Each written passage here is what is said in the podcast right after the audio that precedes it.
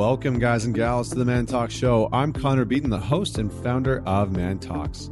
This podcast brings together some of the best thought leaders, teachers, and extraordinary individuals to help teach and mentor you on how to be a top performer in life, love, and business. And today we're going to be talking about love and sex, predominantly sex. This is like a whole, this is sex talks. Imagine that we are we're just scratching out the man in man talks and we are replacing it with the word sex. Uh, so joining me today is Dr. Stephen DeWitt, who has been called the Tony Robbins of sex. And uh, and once once you hear once you hear him talk today, I think you'll you'll understand why because uh, he really understands sex and, and really gets it. And, and we're going to dive into quite a few different topics here. He's been featured on CTV Morning Live, Showtime, Men's Health, E Talk um, so many different platforms. He's got an incredible journey, incredible story. Uh, he does a lot of public speaking, coaching, has written uh, a, a, book uh, about this topic. Um, that uh, we actually don't talk about the book at all on, on, this episode, but if if you want to check it out, it is on his website. Uh, it is called the Sexual Freedom System. It's a, a pretty pretty incredible guide. Uh, but on this episode, we're going to talk about a lot. We talk about everything that gets in the way of a truly great sex life. So we talk about a little bit around shame, um, past wounding, trauma. We talk a little bit about um, you know what happens if if our partners have been abused in the past, which is a question that I have um, fielded with with numerous clients. So how does one actually support and and work with and and help their partner um, if they have experienced sexual abuse in the past and and actually help heal them in their in in your relationship? Uh, we talk about what to do when when sex becomes dysfunctional. Uh, we talk about some of the challenges that that men and women both face uh, when it comes to sex and and their relationships. Some of the stigmas around men and sex. Some of the stigmas around women and, and sex. And and then we cap off the last last 10, 15 minutes are, is really just like solid, solid tools. So a whole bunch of tools on here's specifically what you can do with your partner to have a better sex life. Here's how to have the conversations. Here's how to set up the frameworks. Um, and Dr. Stephen DeWitt even uh, offers some insight into basically how important after sex is and how to create a little bit of a, a routine in a conversation after sex. So this episode is chock full of knowledge, of wisdom, of insight. So grab a pen and paper. Uh, maybe listen to it once through with yourself and then listen to it with your partner if you are brave enough, which I challenge you to do. I challenge you to listen to this episode with your partner uh, so that you can have some real conversations. Whether you have the most incredible sex life, whether you are so satisfied and so happy and you'd give it like a, a 9.5 out of 10, uh, or whether your sex life is struggling with your partner and you know you're you're at a, a one or a two or a four or a five, wherever you are. I would encourage you to invite them along on this journey. Uh, so, just a quick reminder before I bring Dr. Stephen DeWitt on to all the guys that are out there, head on over to Facebook and join us in the Man Talks community. We've got some really great conversations and dialogues that are going on in there about fatherhood, fitness, finances, you name it. Uh, I lead that community personally myself and just post some daily content in there to help support you on your journey. But you get to learn and connect with a lot of the men that are in there as well. And if you want to go even deeper and you want to be able to work with me, well, there are two ways that you can do that. One, you can sign up at connorbeaton.com and come work with me one on one personally. I help a lot of men and a lot of women find their purpose in life, be able to tap into having a better, deeper, more well connected relationship with their partner or you can check out the Man Talks Alliance. So that one is men only, but it's an incredible group of men from around the world uh, that I personally lead. And I've brought an amazing men's coach by the name of Mr. Traver Boehm, who I've had on this uh, on this show before. And uh, we have weekly calls with guys from around the globe around becoming better men, better fathers, better husbands, and better leaders in their lives. So, if any of that appeals to you, definitely check it out. There are some links in the show notes. Um, but without any further delay, please, please welcome Dr. Stephen DeWitt. Thanks, Connor. Great to be here. Yeah, man. Uh, you know, I think you got recommended to to me uh, through through the event out in Toronto. It sounds like it went really mm-hmm. well, and a couple mm-hmm. of my uh, a couple of my friends were there and like, oh, you got to have this guy on the podcast uh, to, to, talk about sex and to talk about yeah. just a whole, you know, everything's sex related. So this is going to be a big, this is going to be sex talks, not man talks. It's going to be sex talks. All right. But great, man. So before we dive into the sex talks, mm-hmm. um, I have mm-hmm. to start off with with uh, tell us a story about a defining moment in your life that made you who you are today. Well, I, I get this question a lot because people are like sexologists. What what the heck is that? And I always joke. I say, listen, uh, my my mom still asks me the question. My dad doesn't want to know the answer. And uh, you know, how did I get to to be doing what I do? So there's three things that really shaped and and carved out who I am today. Uh, the first one was I grew up Catholic. So uh, I was in North Vancouver, BC, and would go to church. And so sex was bad. Sex was wrong. And not even having sex, but thinking about sex was even bad. So I'd be like, go to church and be like, okay, I'm not going to do this. This is bad. This is wrong. You know, I don't want to go to hell, all that other kind of stuff. And then I would walk outside of church and there'd be magazines, billboards, movies, music talking about sex, sex, sex, sex, sex all the time. And so for me, it was this real conundrum of like, well, how come it's bad and wrong, but it's all over the place? And I and so from a very young age, I was grappling with like, wow, this is something that's really powerful, and it's something that you know people want to control or have a um, a managing hand in, and it doesn't make a lot of sense for me. So that was one of the earliest things. The the second thing that kind of crafted who I am today and what I do when I was in ninth grade, so I would have been about 14, 13, 14 years old. I found out that a, a girl that I had grown up with, and she was like one of the neighborhood kids, and we'd, we'd go out and you know we'd play in the neighborhood and, and hang out. At that time, we didn't have iPads, so we were outside a lot of the time.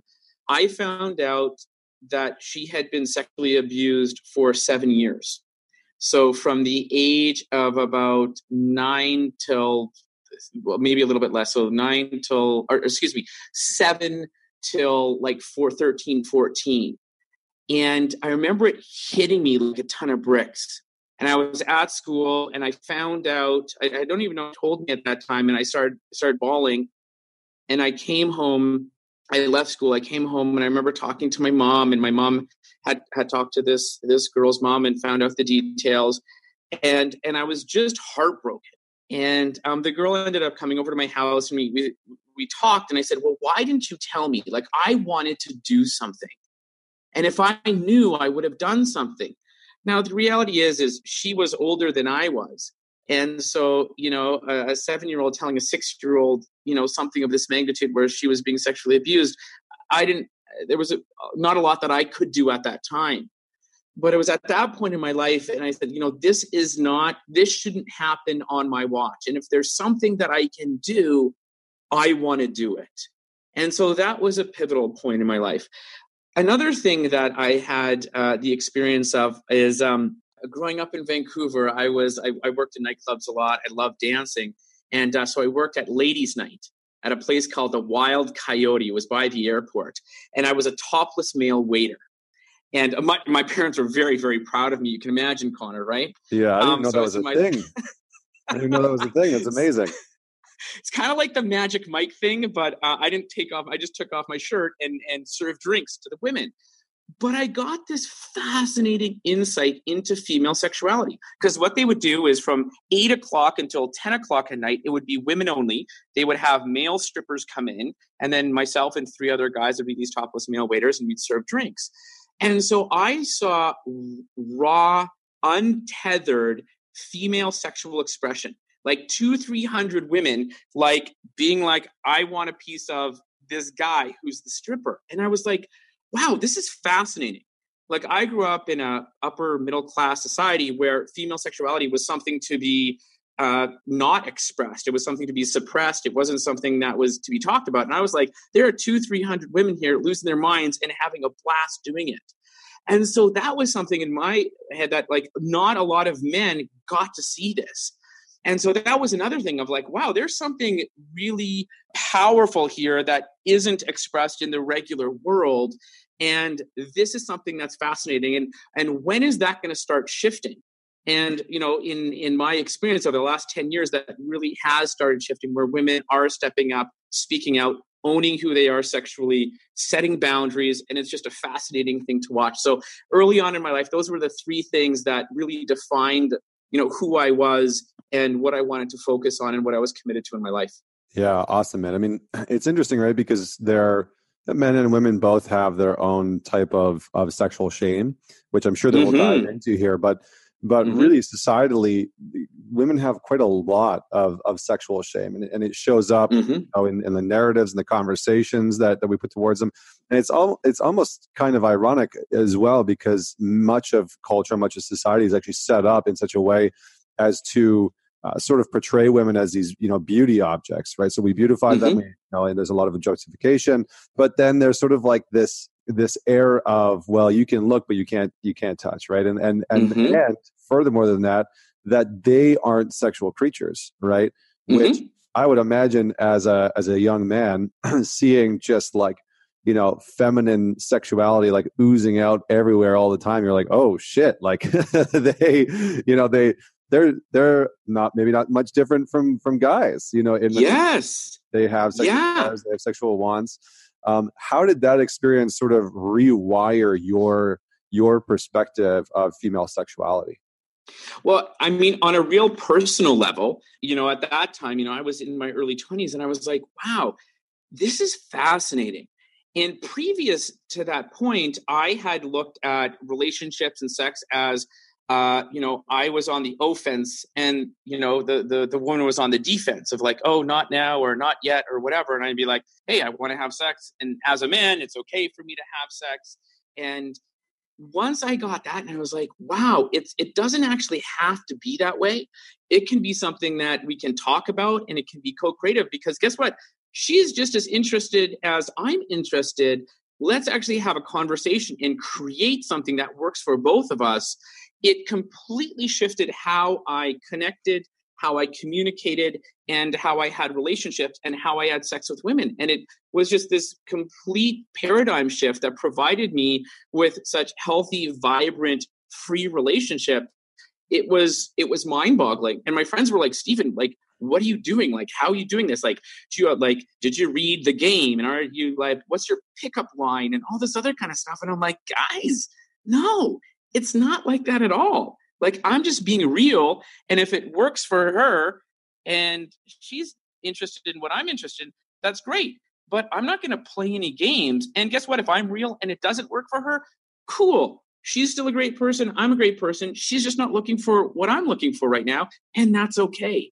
And it just completely shifted you know the the map that i was trying to figure out and navigate in relationships and sex it was like oh I could just say what I'm interested in, communicate, respect that person for who they are and what works for them. And it just started shifting for me. It was amazing. Yeah, I can imagine that, you know, especially within the context of of relationships, it can be quite transformative, right? When when we as men start to shift our own lens, our own perspective and stories and narratives around women's sexuality and and we mm-hmm. you know, we sort of um challenge this concept that that women like you said women are on the defense and that they are trying mm-hmm. to prevent sex and that they're trying to stop sex and that they don't want sex mm-hmm. Mm-hmm. you know all, all of these other stories that that oftentimes we enter into relationships with um, mm-hmm. or you know something's happened at the beginning of a relationship and and and men adopt this mentality it can be very transformative to to challenge our own narratives and really come to yeah. our partner and say something along the lines of like look um, you know, I feel like my story has actually infringed on you in some mm-hmm. capacity, right? And mm-hmm. you know, you mentioned a, a, few other things. The the two other things that stood out to me that I think are really important in the context of of us as men, maybe uh, understanding women's sexuality or female sexuality is is is a that quite a few of them um, have been abused in some capacity or you know have mm-hmm. experienced sexual harassment or sexual violence mm-hmm. or trauma mm-hmm. And, mm-hmm. and, and and secondly that you know, many of them have been shamed in some way oftentimes by religion or their parents in the past and mm-hmm. that that story is very deeply rooted for them so i mm-hmm. think where i want to start first is is how do we because i've actually had a lot of men reach out and, and i've worked with a few men on this subject but I've actually never talked about it on the podcast. How do we mm-hmm. as men support partners who have been, um, you know, abused or, or traumatized or sexually harassed or, you know, had a partner in the past and maybe overstepped boundaries with them? Because I get a mm-hmm. lot of guys saying, hey, I'm with a woman who, you know, has been sexually assaulted in the past and mm-hmm. I can tell that it's imp- impacting her but I'm not mm-hmm. really too sure how to support her. So, from your mm-hmm. experience, mm-hmm. where should guys start? Where, where do men start in mm-hmm. that, that, respect? Mm-hmm. So I, I always start inside of like honest, real, raw communication.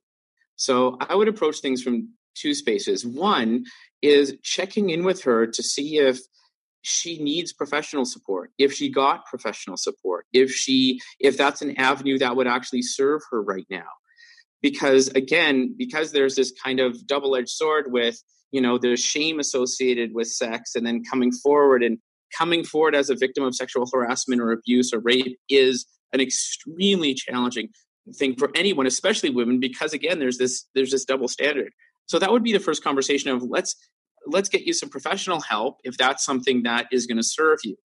And the second part is then having the conversation about how you as a man and how her as a woman are going to kind of sort out, work through, and navigate that sexual space so she feels safe and comfortable and the man feels safe and comfortable. So, talking about okay, so what are boundaries? What are triggers? what are safe words that we can use, right? So there's something for a hard stop and something to slow down, being able to uh, check in about their well being. So sometimes we have this thing like sex can look a particular way, and it's like, you know, it's kind of like a, a, sex dance that we do. It's like, oh, it's time to have sex. I start with massage, and then it goes to, you know, point A, B, C, one, two, three after that.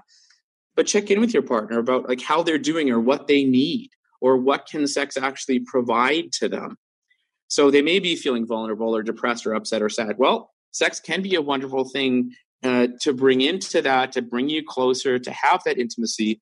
But changing what it actually looks like or the energy that's brought to it can really start shifting. So it, it becomes a, a safe thing and a safe place for you and your partner, but also something that can bring you closer together. So again, I talk to people about safe words, talking about well-being. The other one that's really big is aftercare. So after we explore something sexually or we connect sexually, what do you need to feel safe and comfortable? And for the man, you could share that as well. It could be cuddling, it could be having a shower together, it could be going for food, it could be going to sleep. But that aftercare, which puts a nice kind of bow on that sexual experience, can make all the difference. So she feels safe, secure, loved, appreciated, respected. Aftercare is a huge thing. So, and then there's talking about triggers. What are the things that to trigger? If I call you baby, if I call you slut, if I spank your butt, like, what are those things that are going to trigger you? And it's just anything that's going to take your partner out of a sexual headspace. And then the last one to talk about is boundaries. But the boundaries, and there's hard boundaries and soft boundaries. So, soft boundaries are things that are flexible, that maybe sometimes, maybe for special occasions, vacations, birthdays, but only after a conversation is had and then hard boundaries is no, I'm not comfortable with that right now. It's way outside of my comfort zone. So have those boundaries and then those safe words that are um, correlated with those boundaries as well. Yeah, awesome, awesome. I, I, mean, there's there's a lot in there to unpack, you know, because I think that oftentimes what I've noticed from men is that you know we we love good challenges, right? And and sometimes when our you know when when women set those boundaries with men, around hey mm-hmm. here's my here's my hard boundaries and here's here are my soft boundaries mm-hmm. what i've noticed in in some of the clients that i've worked with is that they'll they'll fixate on the hard boundary like why can't i do that right they'll they'll want mm-hmm. to permeate the hard boundary rather than mm-hmm. at exploring in the in the soft boundaries so in that case, what's usually happening for the man? Because in that in that scenario, usually the guy is taking something personally, right? It's like mm-hmm. this means that I'm I'm not good enough, or you won't open up to me in this way, or you know I mm-hmm. need to do this in order to prove something to myself. Like what's normally going on for for the guy in that situation? Um, so in my experience, it's ego that kicks in. Mm. right? And there is also a level of selfishness. It's like this or or like this is about me or it's a conquest that i have to have or i'm such a great guy or i love you so much or i'm such a great lover that i'm going to be the one that makes the difference that provides you the freedom that has this breakthrough that you're going to experience this pleasure. I often find that men are operating from the past meaning i had a past partner that did that and she really liked that or i you know something happened here and this is how we worked through it rather than actually being present with their partner and finding out what works for her. So one of the keys, or what, what I call uh, the golden tickets to great sex, is coming from a contextual place of what's going to have my partner be comfortable. Because if she or he, depending on your preference, feels any kind of pressure or weirdness or uh, you know judgment around what's going on, they're going to start shutting down or having their defenses defenses up. So if someone's looking at like, hey, this is something, you know, maybe there's a hard boundary for a partner, but it's something that you really like or you really enjoy or really turns you on. Like, how do you navigate that space?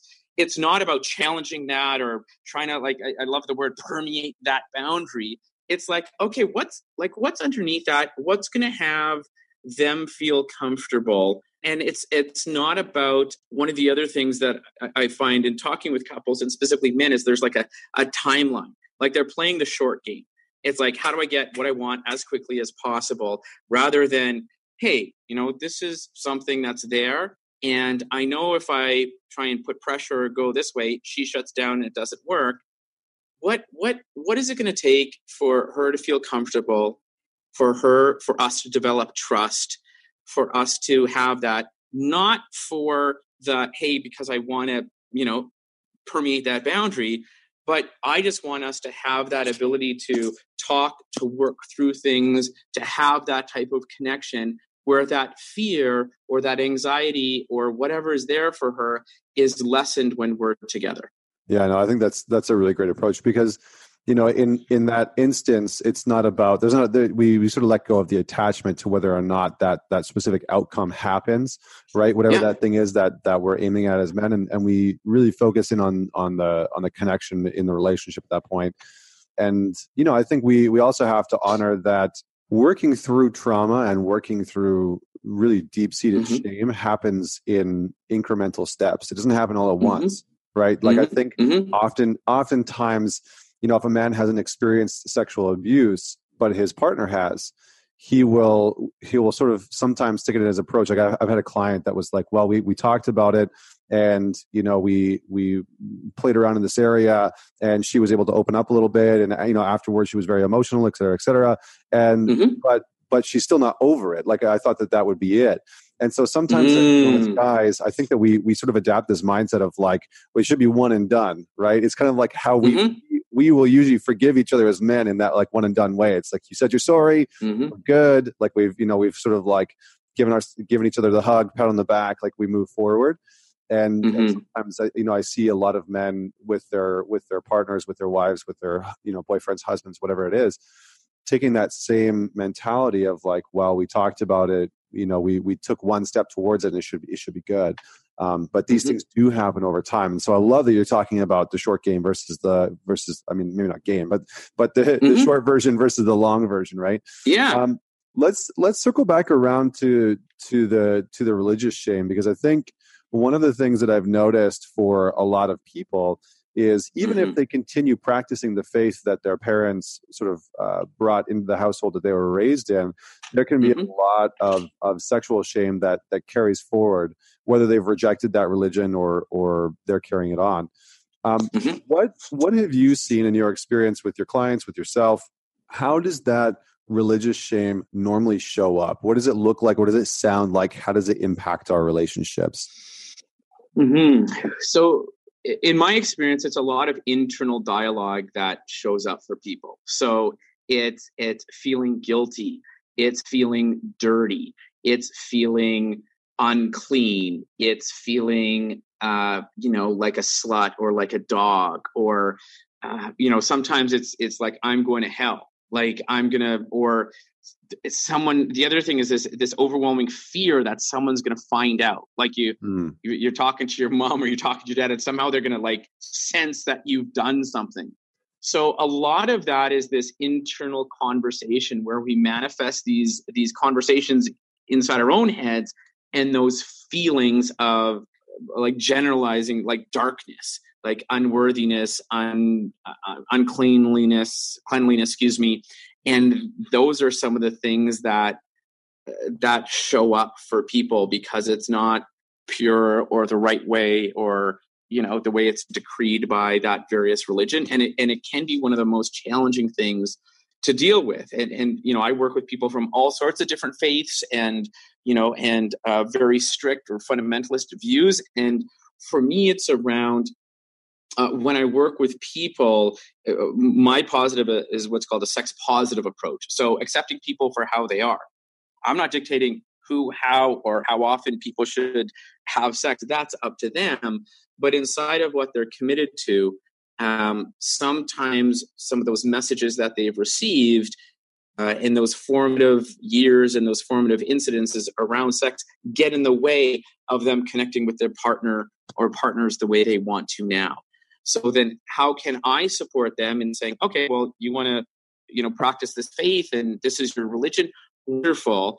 And what are what ways or what are the avenues that we can explore to have you still honor that but still have you having that vibrant healthy fun sexual connection with your partner and so we you know write everything down we go through it we you know these are the ones that actually serve us now the ones that don't we deconstruct those we put healthy ones that would serve that person at that time and then we build from there Nice, nice. I love that, man. I love it. And I mean, it's it's interesting because I think that a lot of um, you know, even even a lot of guys have sexual shame based on based on the environment that they grew up with, based on you know what they heard their their their parents talk about. And uh, one of the things that that you know I've talked quite a bit about with with clients and work through with clients on is is actually like eroticizing their their childhood trauma or childhood wounds and so mm-hmm. oftentimes you know when they're let's just say that they had a very like enmeshed codependent mother who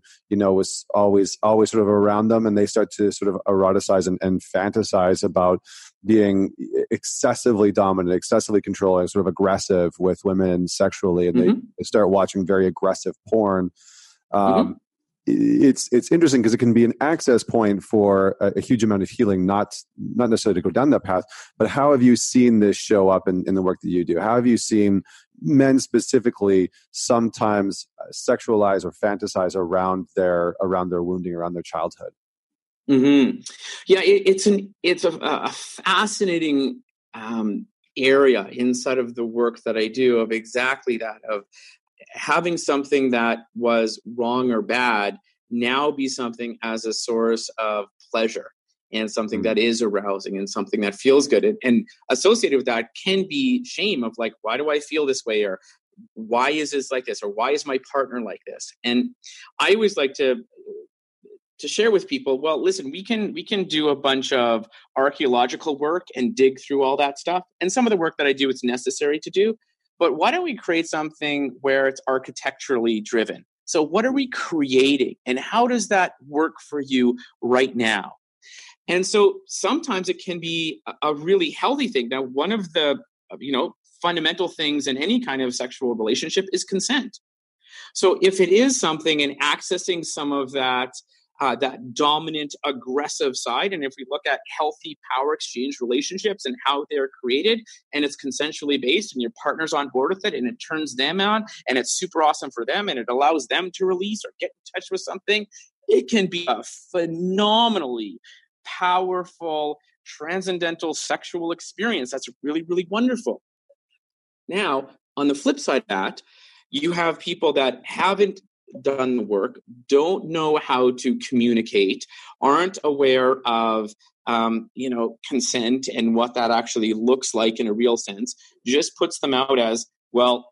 I'm a man, so of course I'm dominant. So when then people are starting to navigate kink or power exchange relationships and they're new to it, they don't know what that is. But the man's like, of course I'm dominant. Look at me. I got bigger muscles than you and I am stronger and I am taller and their partner, you know, for example, this would be a woman, doesn't have the muscle mass, isn't as tall, doesn't carry the weight. And she's curious about, she's like, well, I'm submissive.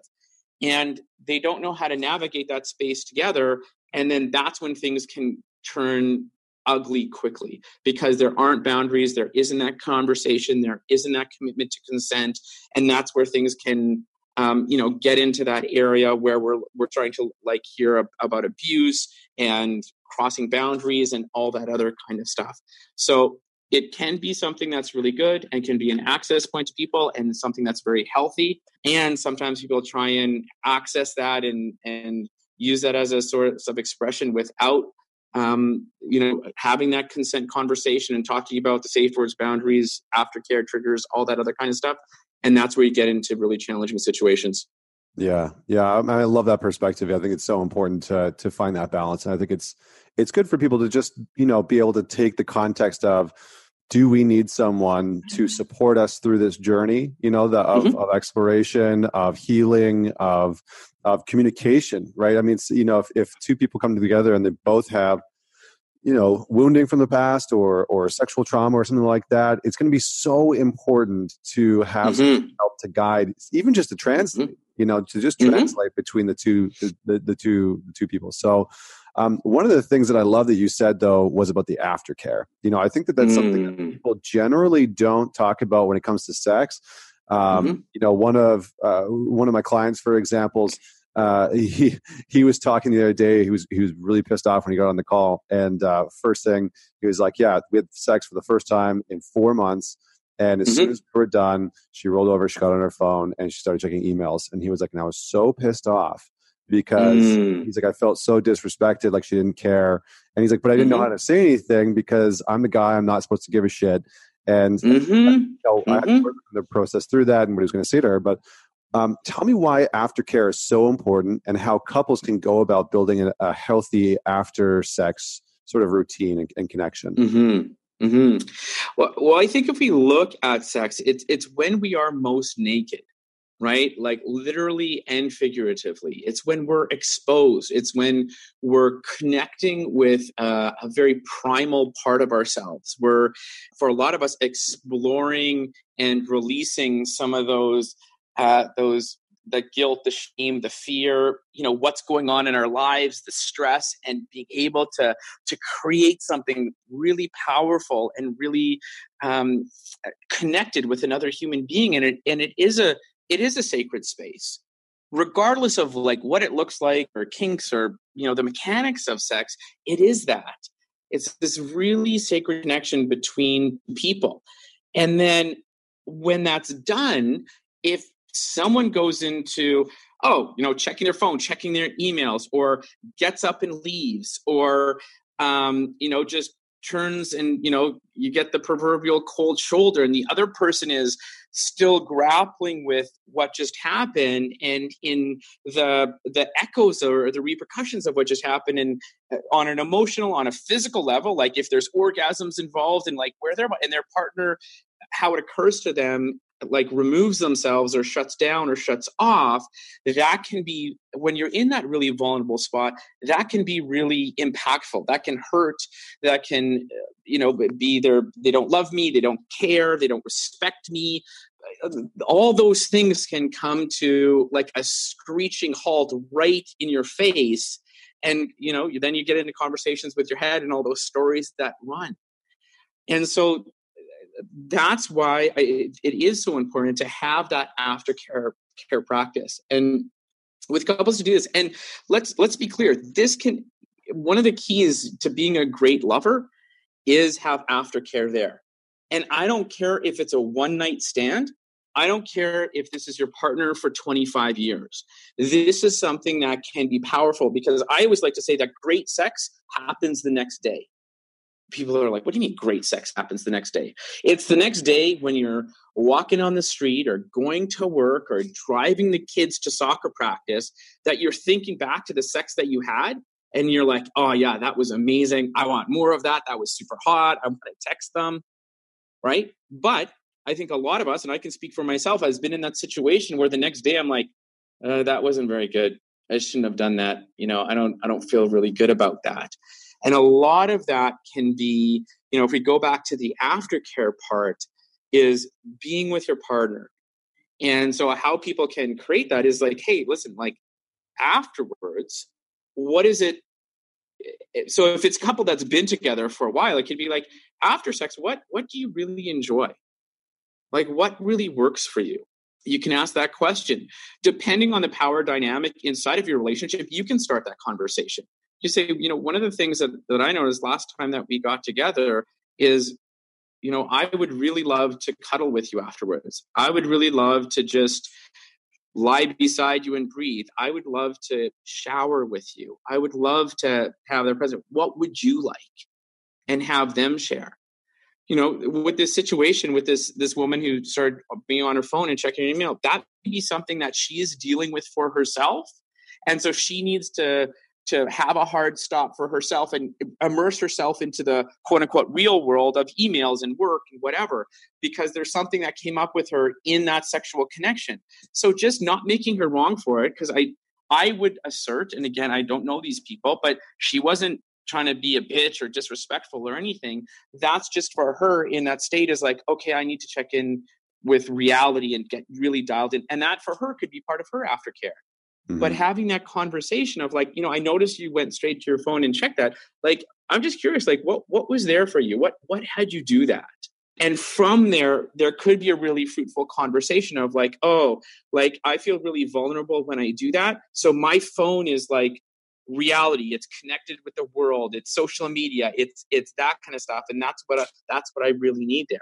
Okay, well, I'm glad that that we have that. This is something that I would like, or this is something that's important for me. So how do we then create both of those things together? So I'm satisfied. I feel taken care of and respected and safe, and you feel taken care of, respected, and safe as well. Mm. Yeah, I like that. I like that. Those are those are great steps. I think for for people to implement. So let's let's switch gears a little bit because I think you know we've talked about some of the the challenges that can happen, some of the conversations that can happen, and and mm-hmm. uh, you know just some of those pieces. Uh, you know, this is a such a big conversation. We could probably just talk for hours and hours yeah. about sex. Um, but um, you know, you had mentioned some of the pieces of of what really great sex is and, and what makes it. So let's let's just mm. talk about that. What are some of the core components of what makes really great sex, and maybe what some of the misconceptions are? Mm. Yeah. So my my standard kind of approach to things is what makes great sex. The number one thing that you need for great sex is communication. Mm. So, out of all the weird, wonderful, wild things that we can do with our mouths when it comes to sex, talking and communicating is the most powerful. It always is. You know, you, you get a beautiful example of that guy after sex. You know, she turned to her phone and he's like lying there and I think we've all been there. It's like this huge pink elephant, not even in the room. It's like standing on our chest, being like, I should, like, what do I, I don't know how to say this. Like, I should say this. But then there's this thing as like, no, I'm a man and I, I shouldn't be emotional and I should be this way. And, and there isn't that. So communication is the number one thing. I think a lot of the blocks that come in for men is we have these myths that we've been told, right? So we should always want sex. We always please our partners we have the biggest penises and you know we we're always like ready and and you know we can have orgasms and it always works the way that we want it to work in, in relationship to our penis. The reality is we're human beings and we are a vastly complex network of emotions and psychological physical historical like all these things that come together that create who we are. And we think we're supposed to be sexual robots so connor my phone rings all the time with guys freaking out because you know their penis doesn't work the way that they want it to and they think it's like the end of days and their their partner is like oh my god. You know the reality is there there are going to be times where we don't want to have sex. There are going to be times where our penis doesn't work the way we want our penis to work. There are going to be times where our partner is not going to be satisfied or happy. Or guess what? You're not going to be happy or satisfied with sex. Listen, part of having sex is the experience of having bad sex. That just happens. But without communication and without that awareness and that that that freedom for ourselves to express that and share that and be honest with ourselves and be honest with our partners, we can get into a really dark place where we shut down, shut off, and want to leave. Either leave sex, so we just avoid sex, or leave the relationship like we're breaking up or splitting up, or we're stepping outside of that relationship and accessing sex elsewhere where we don't have to deal with the stuff and that guilt, shame, fear, the standards, ideals, norms, and expectations of who we're supposed to be inside of that relationship with our partner. Yeah, I like that because I think you just gave context to some of the, not only some of the struggles that a lot of guys face, but but also simultaneously some of the some of the challenges of why men step out of the relationship right whether it's mm-hmm. emotionally mentally why they move to mm-hmm. porn why they cheat mm-hmm. um, you know why why they end up leaving and it and it can be very confronting because you know from what i have seen and i think a little bit of what you're describing a lot of our sort of worth as men it sounds like a big chunk of it is connected to our connected to our sexuality and yeah. and our ability to not only have sex but have sex like you know some champion. And yeah. and, and you know i think that porn also doesn't necessarily often help and, and, perpetuate that. What's what are some of the impacts that you've seen pornography have on on men and sex? And i know that we don't have mm-hmm. a ton of time to maybe d- dive into this but just some high level pieces. Yeah i mean i think it's it's one of the things i like to talk about is listen when we watch a movie like we watch uh I don't know, like a Mission Impossible, and we see Tom Cruise scaling uh, a building with these suction cup things, we're not thinking to ourselves, hey, we should be able to do that. But when we watch porn, for some reason, we see these sexual athletes that have bodies and enhancements and stamina and body parts. We're like, oh, we should do that. That's the way we should be having sex. And that can really impact men. And shape in the absence of really healthy conversations and sex education and men being real with what's going on that's going to be our default sex education. And that's going to be the thing of like oh it should look like that. I should be able to perform like that. And that's what my actual partner wants. Rather than having that communication talking with your partner for what's really there to be able to create rather than oh this is what he or she wants and now i actually have to do that. So porn in that way where it is the default is something that can be really challenging in relationships but it also there's a flip side. It can be something that can be titillating and arousing. You could watch with your partner. If you're curious about what something looks like you can get an idea of looking at porn. So it's all how it's used um, or abused can impact a man in his sexual expression and how he feels about himself because i don't know about you but you know i'm not a sexual athlete you know my body my penis doesn't look like you know what i see on porn.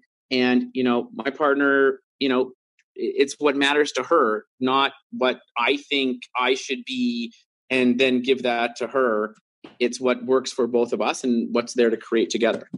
Yeah yeah i, I like that. I mean the, there's so many like good comedy sketches on on this exact topic you know of like men uh, you know, the, our, and our perceptions. It's it's really funny. I remember this guy. Maybe I shouldn't tell this story, but I remember this one comedian uh, talking about watching porn and then getting all riled up, and uh, a couple days later engaging in sex with his wife, and he's and he's like, you know, talking about how he's going to perform like this like this guy that he just saw in in porn and uh, and it, it, he just like tells this hilarious story, which I'm not going to get into right now, about how it was the exact opposite of that.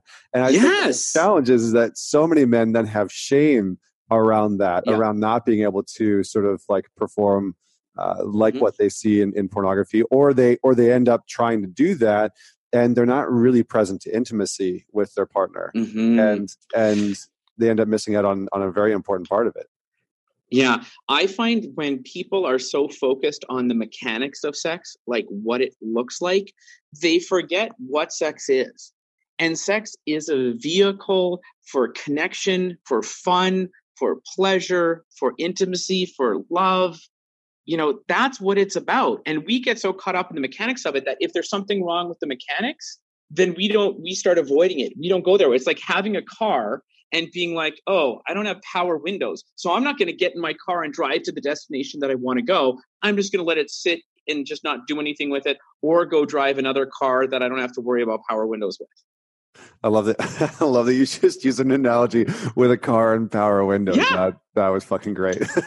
For sure. For um, sure. That was so good, man. That was so good. Well, I know that we're I know that we're having to wrap up here soon. Um, but you know, I would and maybe we'll just recap at the very end of this about some of the pieces that people can start to implement in in their in their um, uh, in their sexual relationship, whether it's with their with their partner or with their wife or husband or mm-hmm. whatever that is.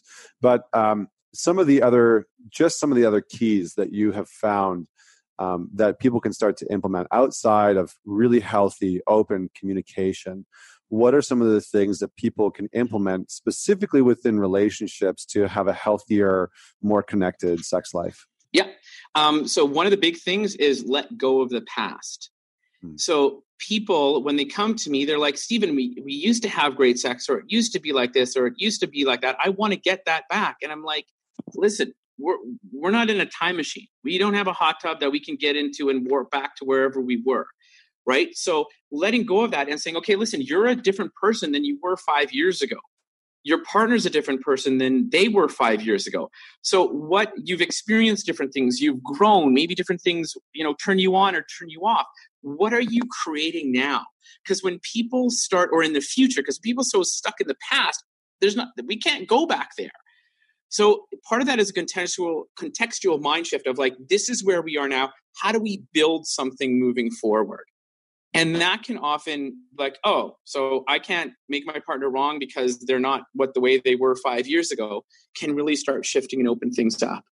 I think that um, the opportunity is there for people inside of relationships to forgive each other.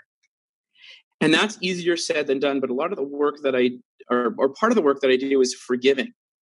And so uh, an exercise that i have couples do is write a letter but from your partner's point of view of what's it like to have sex with you. And it has them kind of you know switch you know shoes. You know if you're standing in your partner's shoes what's it like having sex with you? And they got to do that digging and be like oh yeah and they've said this or they shared this or i get this feeling from them and really starting to own what that is. And from that place writing that letter can be like that's the first step of having that awareness to be like, oh, okay, I can forgive you for being this way because I see how I've been a cause or I've been a source of that. Mm. The next thing that's a that's a, a big shift for people, and, and you started uh, kind of alluding it to when we when we were first talking of when people can take responsibility. When I have people come to me and they're like, "It's my partner, it's my partner." Hey, Stephen, you know, my partner's doing this or whatever. I'm like, "Listen, your partner's not here right now. We're not talking with your partner. You are, you know, 50% of this relationship. But if you can start taking on that you're 100% responsible for how the relationship goes, things can start shifting. And people initially are like taken aback. What do you mean 100% responsible? Like they're there, they got to this, there. And again, it's always that energy is pointing outward and people can start shifting of like oh okay so what kind of power do i have? How can i start shifting how i'm being? How can i take a step up inside of the relationship? And i use the analogy of steps a lot with people. When you take a step up in your relationship your partner can't you know is standing on a different level that they can't interact with you that level. They're forced to step up and they're like, oh, Connor's not being a dick anymore. Connor's not doing that. Oh, he was really, oh, that was different. Oh, and then there's an opportunity for them to step up. Well, oh, he stepped up there. I'm going to step up. So rather than getting caught in this, you know, quagmire or swampiness of blaming the other person and making the other person wrong, is how can I own this? How can I step up in my relationship and be a leader?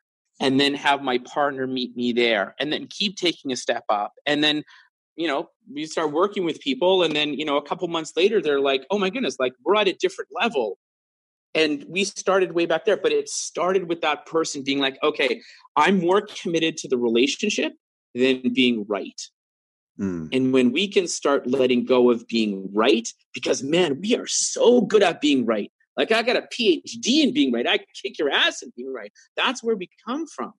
When we can let go of that and be like, well, what's the bigger picture? What am I committed to? I'm committed to a really healthy relationship.